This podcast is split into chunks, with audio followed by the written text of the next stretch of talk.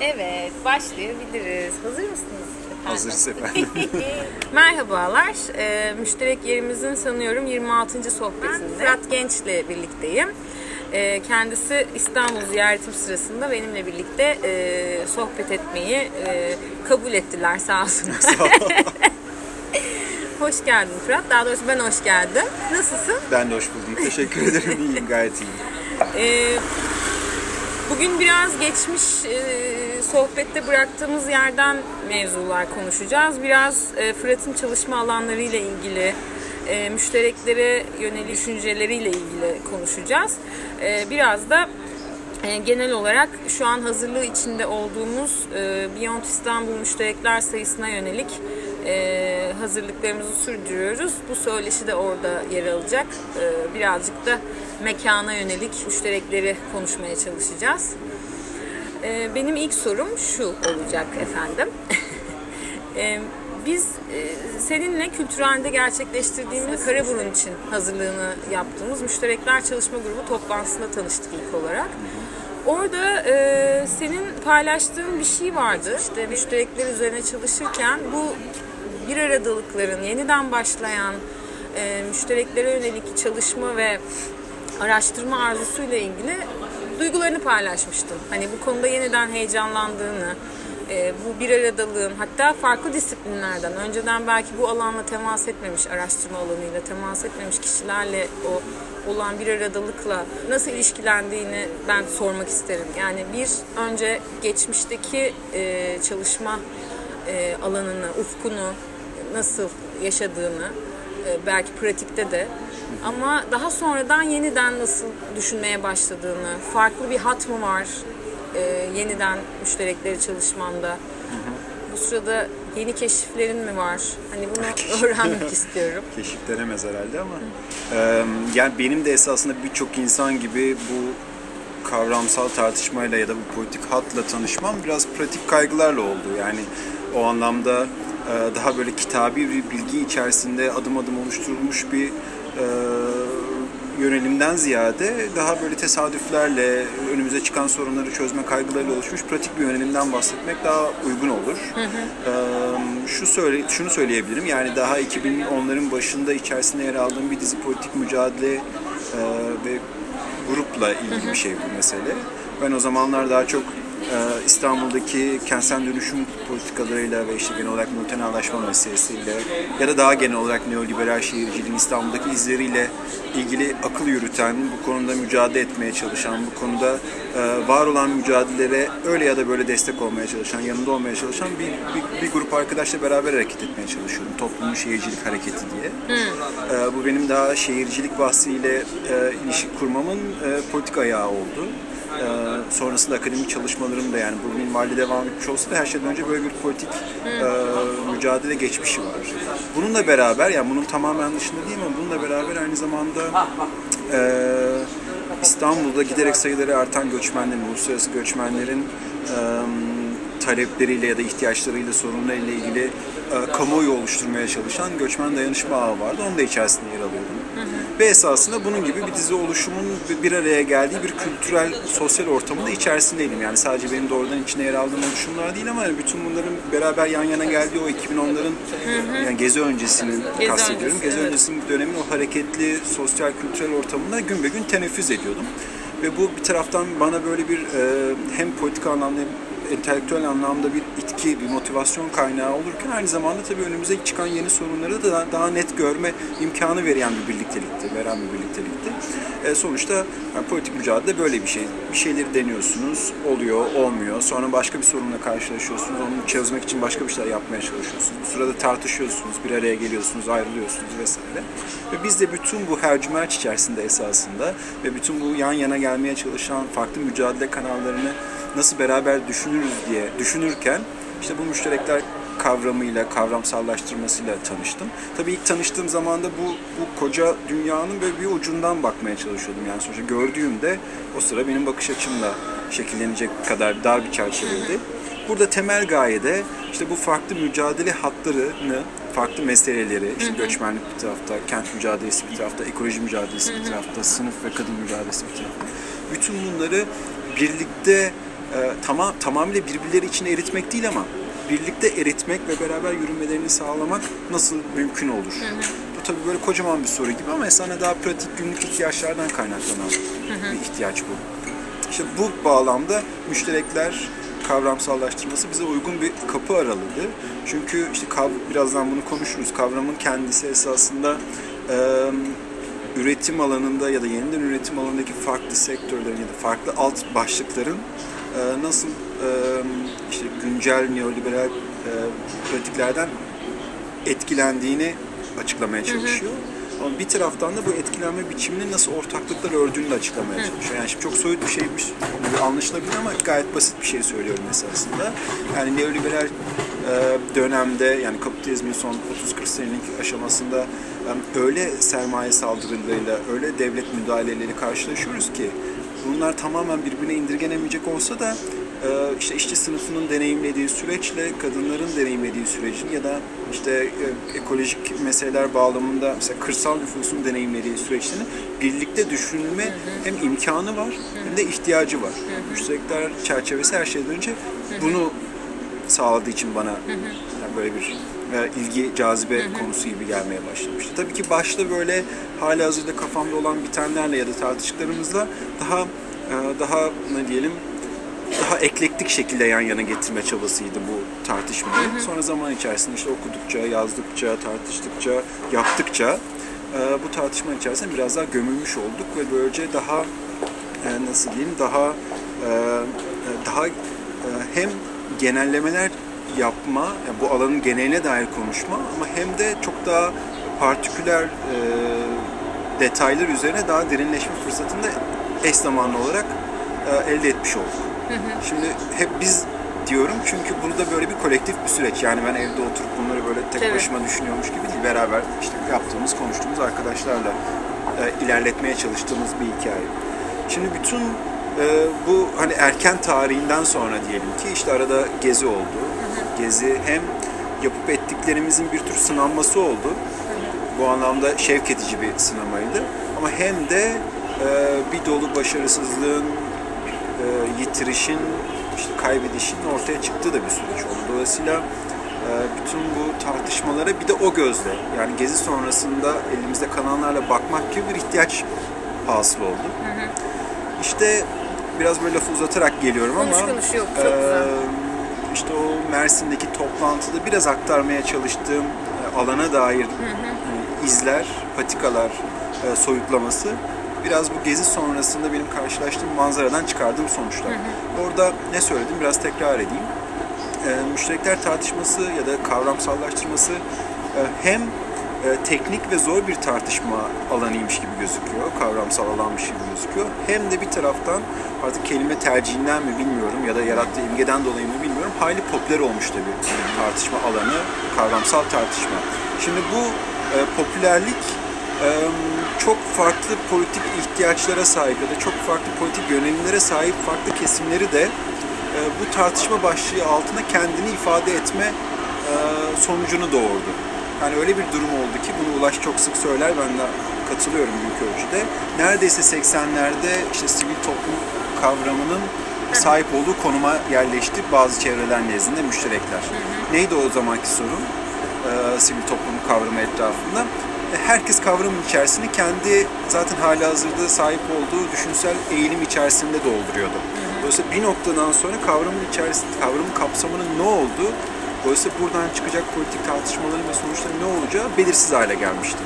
Şimdi bunu e, bugün için hani müşterekler bahsinde bütünüyle böyle olduğunu söylemeye çalışmıyorum. Yani kavram artık değersizleşmiştir ve dolayısıyla çöpe atmak gerekir gibi söylemiyorum. Ama en azından kısmi de olsa e, biraz köşeleri sivritmek gerektiğini düşünüyorum. Yani e, bu kavram çerçevesinde neyi nasıl düşündüğümüze dair epistemolojik ve metodolojik ayrımları daha net yapmamız gerektiğini düşünüyorum. Bunun işte farklı eğilimler arasında nasıl sonuçlar çıkacağını göstereceğini düşünüyorum. Şimdi böyle bakıldığında gene biraz daha böyle e, üst e, ölçekte baktığımızda iki farklı anlama biçimi varmış gibi gözüküyor müşterekleri. Bunlardan bir tanesi belki benim biraz daha kendimi yakın hissettiğim e, müşterekleri e, daha e, toplumsal e, tahakküm ve sömürü ilişkileri bağlamında düşünüp e, daha e, ayırıcı bir e, e, nasıl diyeyim ayırıcı bir stratejik hat olarak ortaya koymak. Ayırıcıdan kastım şu, bir toplumsal yapı içerisindeki bütün kesimleri bir araya düşünmekten çok onlar arasındaki sömürü ve tahakküm ilişkilerinden dolayı ortaya çıkan çatışmaları araştırmak, ortaya çıkarmak.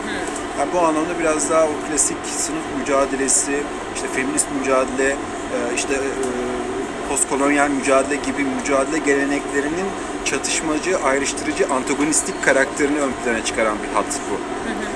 E, bir diğeri ise e, müşterekleri biraz bugünün dünyasında yani giderek böyle siyaseten, toplumsal olarak, kültürel olarak parçalanma eğilimlerinin çok arttığı bir dünyada e, ki Türkiye'de buna dahil böyle bir bağlamda, böyle bir konjonktürde yani bugünün zamanında bu tekrardan uzlaşıları, bütünlükleri kurmanın bir reçetesi olarak ortaya koyan bir perspektif bana kalırsa.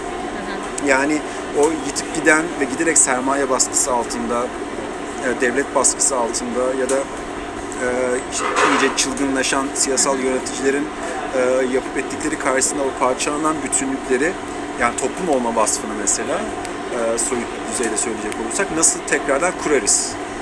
Biraz buna reçete üreten, buna dair düşünen bir düşünme hattı. Şimdi bu iki düşünme hattını tabii ben analitik olarak ayırıyorum şimdi. Bunlar her zaman illaki birbirine karşıt olarak düşünmek zorunda da değil. Ama e, az önce bahsettiğim ihtiyaçtan ötürü biraz sınırları netleştirmek, biraz bunları ayrıştırmak da gerekiyor. Dediğim gibi ben bunlardan birincisine biraz daha yakınım. Dolayısıyla benim e, müşterekleri, müştereklerle ilgili diğer kavramsal araçları, işte kitleme gibi, müşterekleştirme gibi, yani bu jargonu e, anlama, yorumlama biçimi ilkine daha yakın. Daha e, daha çatışmalara odaklanan ilişkisel bir anlama biçimi. Ee, biraz e, yazıp çizdiklerimde de hem işte kentsel toplumsal muhalefet bağlamında yazdıklarımda da neoliberal şehircilik şehirciliğe dair yazdıklarımda da biraz işin bu boyutuna vurgu yapmaya çalışıyorum. Aslında orada çatışma dediğin şey bir yandan o karşılaşmalar da değil mi? Yazılarında da bahsettiğin aslında tamam o çatışma hatlarına ya da çatışma anlarına ya da oradaki taraflara e... Ee, ya bu çok hani duyulduğundan daha zor bir soru benim açımdan. Altından biraz e, doldurmak gerekiyor. Yani buna cevap verebilmek için yine biraz uzun bir cevap vereceğim belki ama. E, evet çünkü bir taraftan e, karşılaşmalardan kastım benim e, bir diyelim ki bir metropolde, bir büyük şehirde e, yaşayan ama farklı işte toplumsal sınıflardan olan farklı siyasal görüşlere sahip, farklı e, backgroundlara sahip insanların o anlık karşılaşmalar, günlük karşılaşmalarda birbirlerinden kazanabilecekleri e, ve bunun önemli bir potansiyel olduğunu düşünüyorum. Bu karşılaşmaların kendisini zenginleştirici olduğunu düşünüyorum. Bu anlamda büyük şehrin e, bir metropol olarak varlığını sürdürmesinin hani önemli bir haslet olduğunu, demokratikleştirici, özgürleştirici bir haslet olduğunu düşünüyorum. Fakat bu e, bunlar arası, bu gruplar arasındaki çatışmaların bütünle yok sayılması anlamında da gelmiyor. Şimdi bugünün dünyasında yani bugünün işte neoliberal şehirciliği dediğimiz güncel kentsel rejim esasında bu karşılaşma alanlarını sürekli ortadan kaldırmaya dönük müdahaleler yapan bir kentsel rejim. Bunun işte e, işte kamusal mekanların giderek e, özelleştirilmesi, giderek kapatılması polis soruyla ya da düzenlenmesi gibi biçimleri var. Ee, ve yani e, İstanbul'un çok tipik örneklerinden biri giderek bu karşılaşma anlarının ve alanlarının sınırlanması gibi bir sonucu var bu müdahalelerin. Ve sen bunları güçsüzleşme e... Ee, evet bunu bu, yani bu karşılaşma anlarının ortadan kalkmış olması e, hem e, özellikle mağdum kesimler açısından yani ezilenler açısından, sömürülenler açısından bir güçsüzleşme. Çünkü birbirleri gibi olanları bulma imkanlarının ortadan kalkması anlamına geliyor. Hı hı. Ee, hem de e, daha soyut düzeyde e, karşıt e, politik görüşlerin, ufukların, vaatlerin yani bugünün dünyasında egemen olan politik yönelimlerin değil de bunlara karşıt geliştirilecek olan politik iddiaların, vaatlerin hem üretim koşullarının ortadan kalkması anlamına geliyor hem de dolaşım koşullarının altından kalkması anlamına. Yani bugün daha somut bir örnek üzerinden konuşacaksam mesela e, açık hava alanlarının, meydanların giderek bu kadar sınırlı ve denetimli alanlara haline gelmesi esasında diyelim ki kadınların, diyelim ki LGBT'lerin, diyelim ki e, işçilerin bir araya gelip fikirlerini çarpıştırmalarını, buradan bir takım harmanlanmalar çıkarmalarını ve politik eyleme doğru adım atmalarını engelleyen bir şey. Yani mesele sadece bir takım alanların daha temiz, güvenli alanlar haline getirilip düzenlenmesinden ibaret değil. O kadar fiziki bir şey değil. Daha soyut düzeyde de e, hepimizin ve dünyanın geleceğine dair bir takım yaratıcılık anlarının, e, hayal gücünün de ketlenmesi anlamına geliyor. Ve bu anlamda bu karşılaşmaları önemli buluyorum ve bu karşılaşma alanlarının açılması için mücadele etmek gerektiğini düşünüyorum. Ama bir taraftan da yani burada da müşterekler bize bir e, düşünme imkanı veriyor. Ve bir taraftan da bu karşılaşma anları e, mevcut kentsel ortamda, şehirlerde bir takım e, karşıtlıkların, çatışmaların, antagonizmanın olmadığı, olmayacağı anlamına gelmiyor. Bu ikisinin yani işte diyalektiğini düşünmek için de müşterekleri gibi yol olabilir. Dediğim gibi bu zor bir teorik soru ve ben de buna böyle bütünüyle çok tatmin edici, doygunlukta bir yanıt veremediğim farkındayım. E, fakat e, müşterekler e, bahsinin kendisinin bu gerilimli iki hattı bir arada tuttuğu için de verimli olduğunu düşünüyorum. Bunun nasıl sonuçlanacağı, nasıl e, ürünler ortaya vereceğini bilmiyorum. Yani bunu yap, ancak yaparak göreceğiz ama e, bu potansiyeli ve ihtiyacı düşünmek için müşterekler bence önemli bir araç. Aslında hani bıraktığın yerden bu e, hani müşterekler üzerine düşünmek aslında bunu görünür kılıyor. Buradaki ilişkileri okumayı diye düşünüyorum senin anlattıklarından çok. Açıkçası hiçbir kavramsal çerçevelerin hani daha önemli ya da önemsiz olmasına neden olmaz. Hı hı. Kavramsal çerçeveler bunları işleme biçimlerine dair hı hı. imkanlar açabilir. Dolayısıyla bu meseleleri daha görünür kılmaktan ziyade belki aralarında o kadar açık olmayan ilişkilenme biçimlerini, eklemlenme biçimleri üzerine yeni düşünme kanalları açtığı için bu. E, kavramsal çerçeve değerli. Elbette ki müşterekler çerçevesi, bu kavramsal terminoloji bütün e, kentsel alana dair bütün ilişkileri, sorunları ve ihtiyaçları çözmeye yetmez. Ama bunlar arasında e, daha önce başka kavramsal araçlarla kuramadığımız ilişkileri kurmaya yarar. Ben bu anlamda mesela mekanla hı hı. politika arasındaki ilişkiyi düşünmek bakımından çok önemli evet. katkılar sunduğunu düşünüyorum müşterekler çerçevesi.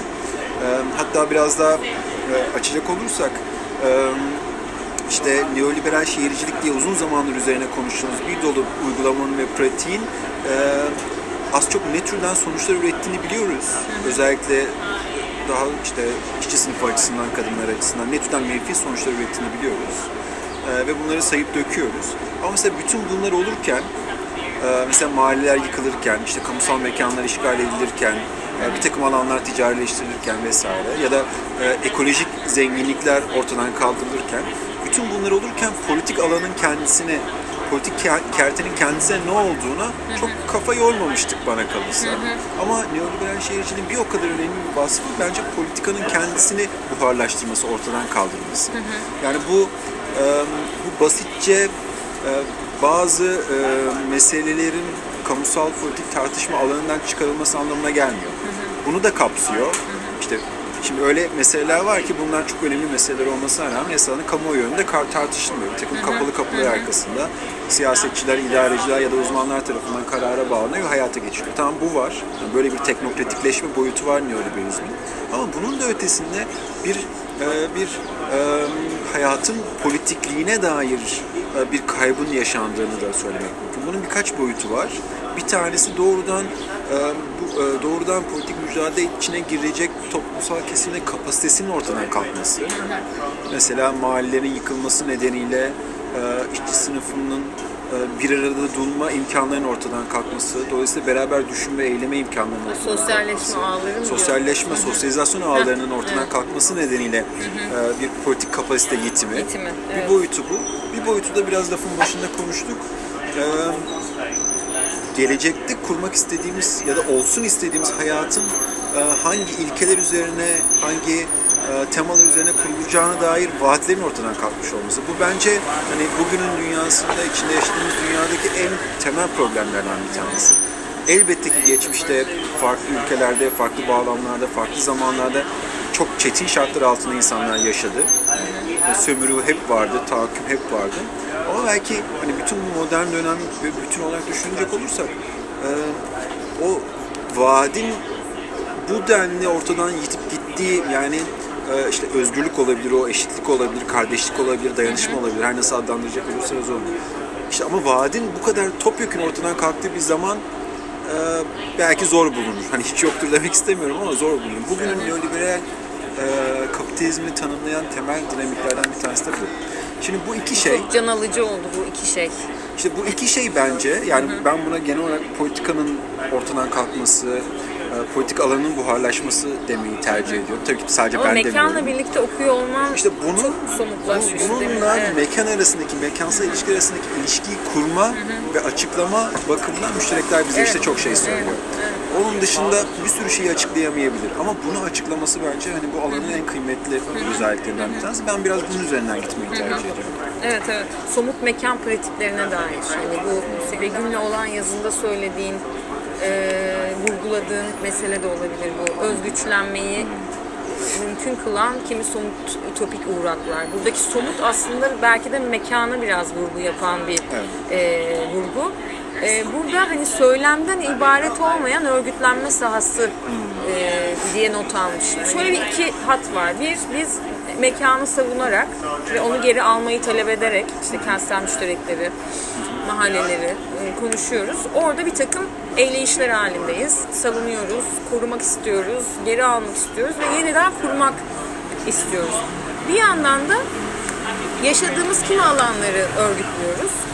Ee, kimi yerde hani herkes bir arada hareket etmek zorunda değil elbette. Herkes kendi yaşam alanıyla ilgili bir takım savunu veya icat, kolektif icat pratikleri eğiliyor. Ama kimi zaman da böyle bir takım e, hani senin tabirinle kimi adacıklar görmeye başlıyoruz.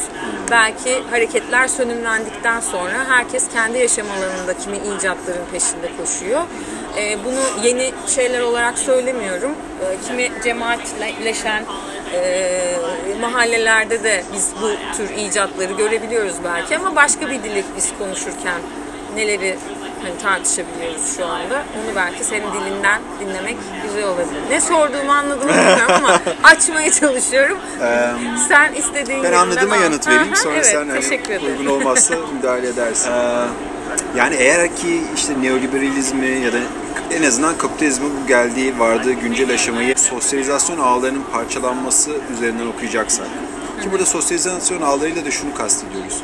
Bir, bir dizi e, alanın yeniden üretim meselelerinin e, piyasa dışı imkanlarla, koşullarla örgütlenmesi. Evet. Piyasanın dışında kalması.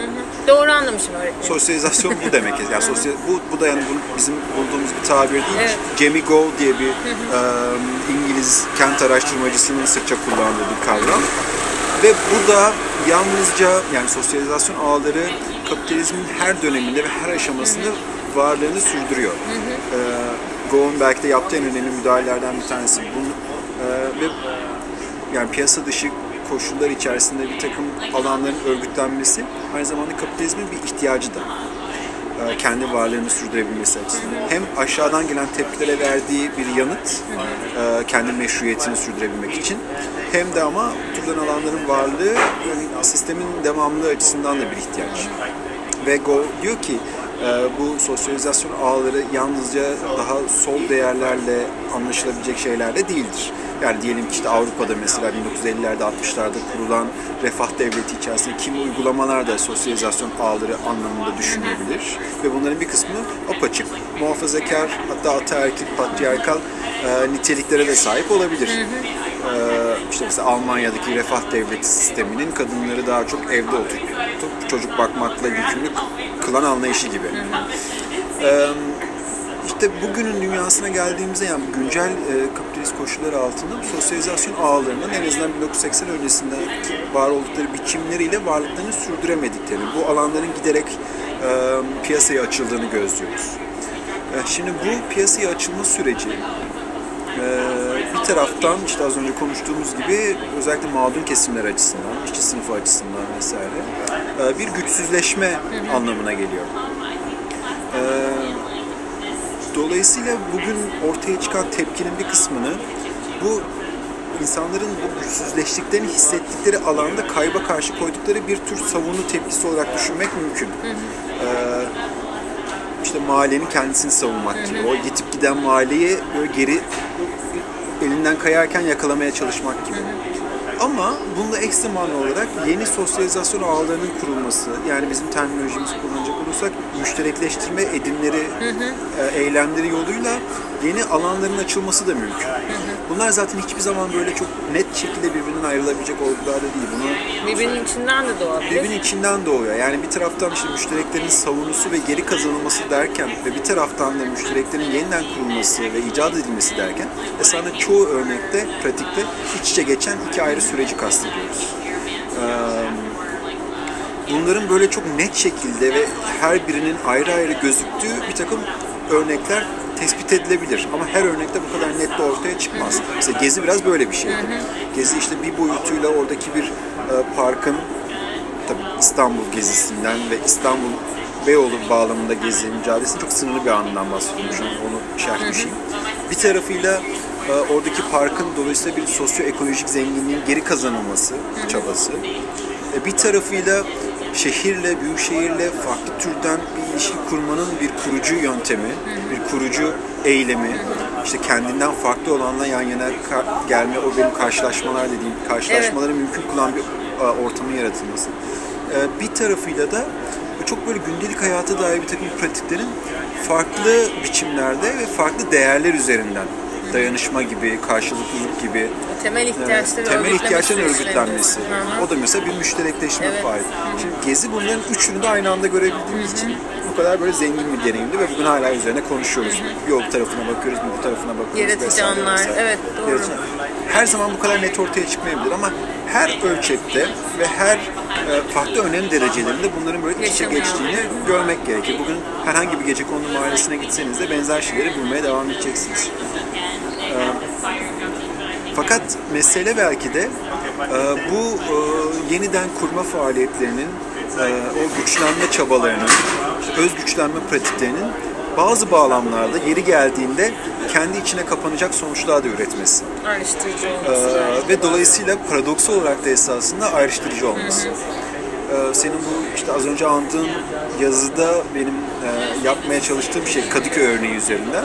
Biraz Kadıköy'ün post gezi dönemde yani gezi sonrası dönemde e, bütün bu şehirdeki belirli türden siyasal aktivizmin ev sahipliği yapar hale geldiği aşamada nasıl bu adacıkları üretir hale geldiğini ortaya koymaya çalışmaktı.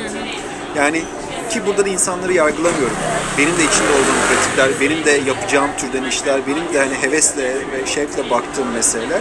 Ama e, öyle bir e, bağlam ve konjonktür içerisindeyiz ki işte bu güçlendirici pratikler bazen tersi sonuçlar da yaratabiliyor. E, tersi derken de belki içerisinde yer alanlar insanlar için moral ve fiziki anlamda güçlenme yaratıyordur ama e, şehirde var olan e, ayrışmanın adacıklara bölünmenin ve cemaatleşmenin pekişmesi anlamına da geliyor. Şimdi bu tabii bir e, paradoks dediğim gibi. E, buradan çıkacak sonuç bence şey değil. Bu türden şeyleri yapmaktan vazgeçmek, e, Yok. bunlardan kaçınmak değil. Başka bir yapma biçimi belki Hem veya başka bir yapma üzerine biçimi, düşünmek he- bile ve belki daha önemli olan bu. Yani e, bunun bu türden beklenmedik sonuçlar yaratmaya açık olduğunu tanım gereği her zaman gözeterek yapmaya devam etmek. Yani yaparken düşünmek, e, yaparken sorgulamak.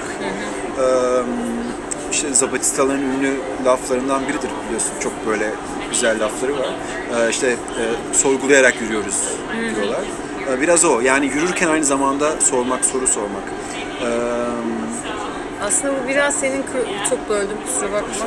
Hani bir yerde yapabilme hissinden bahsediyorsun. Yapabilirlik hissi. Bu sanki sonraki anı ve adımı gibi. Hani önce onu o hissi yakaladığımız kolektif üretimlerde bulunuyoruz. İşte kendi öz e, ihtiyaçlarımızı kolektif olarak örgütleme, bunları yapmaya başlayan topluluklar, adacıklar haline geliyoruz.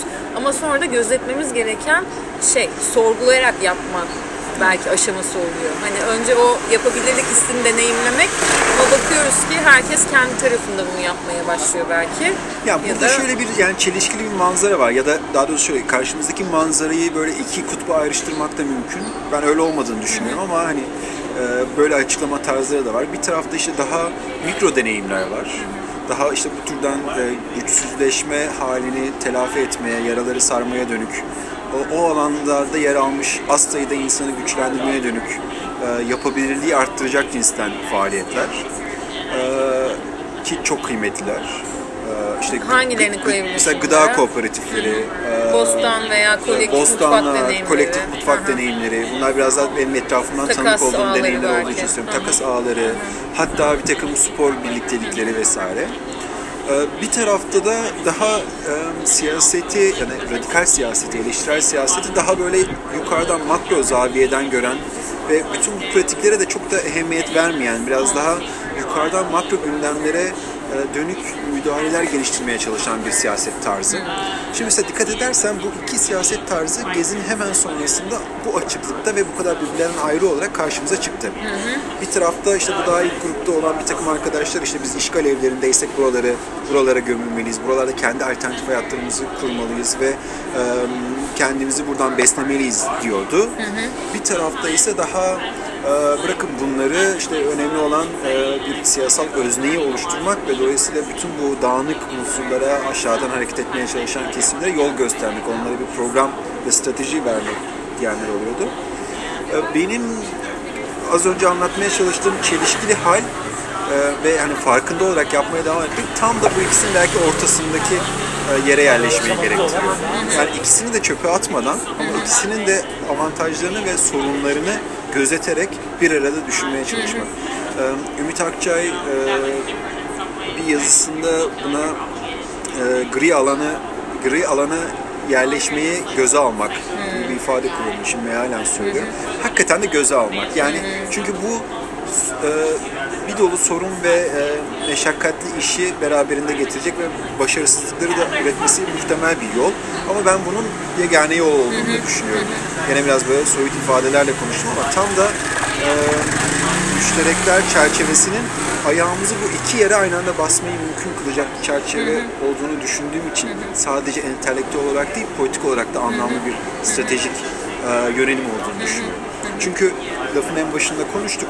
Müşterekler tartışmasını ben hiçbir zaman salt pür anlamıyla bir akademik tartışma olarak e, Evet.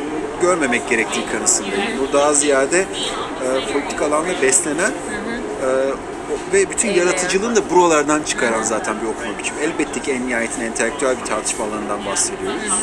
Ama zenginliği politikayla kurduğu bu ilişki biçiminden kaynaklanıyor bence.